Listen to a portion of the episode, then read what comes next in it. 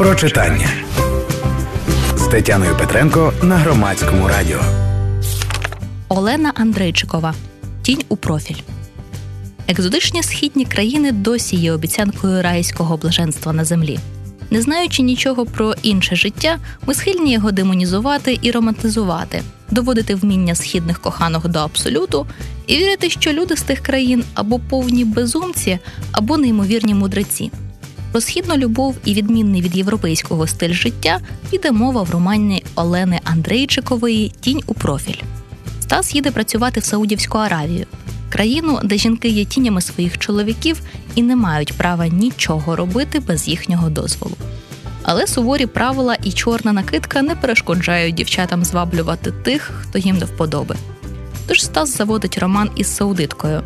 Вона юна і безумно сексуальна. Вона сама знаходить чоловіка і сама приїжджає до нього додому. Ні, вона не може зв'язати і двох слів англійською, але щось у дівчині чіпляє Стаса. І це щось шалений адреналін від думки, що за зв'язок із нею його можуть не просто звільнити з роботи, а стратити. Екзотична красуня відрізняється для Стаса від всіх його численних жінок, про яких він згадує в романі. Вона не намагається його завоювати або одружити на собі. Джана з'являється в його домі тільки для задоволення. Їй подобається кава в турці, фініки і тваринний секс, і її не лякає можливість покарання за ці радощі життя. Можливо, це був би ще один коротенький епізод з життя знудженого чоловіка, от тільки між ними зав'язується переписка, яка робить для Стаса цю саудитку найбажанішою людиною на світі. Ні, в їхніх діалогах немає нічого особливого.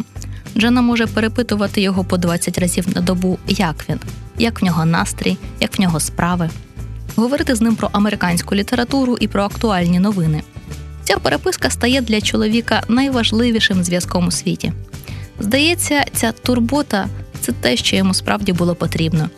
Тільки одна річ бентежить Стаса: Джана реально не говорить йому ні слова. А він мріє не про цю реальну юну Джану з плоті і крові, а про той турботливий голос із месенджера. Цю історію вклинюється також вставки з життя журналістки, яка, начебто, занотовує цю історію.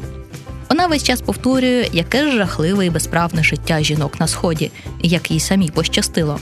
Але переймаючись цією історією, оповідачка виявляє власну незахищеність і безправність, залежність від родинних і суспільних очікувань. А прочитати історію про заборонену любов у східному екзотичному ландшафті можна в романі Олени Андрейчикової Тінь у профіль від видавництва книги 21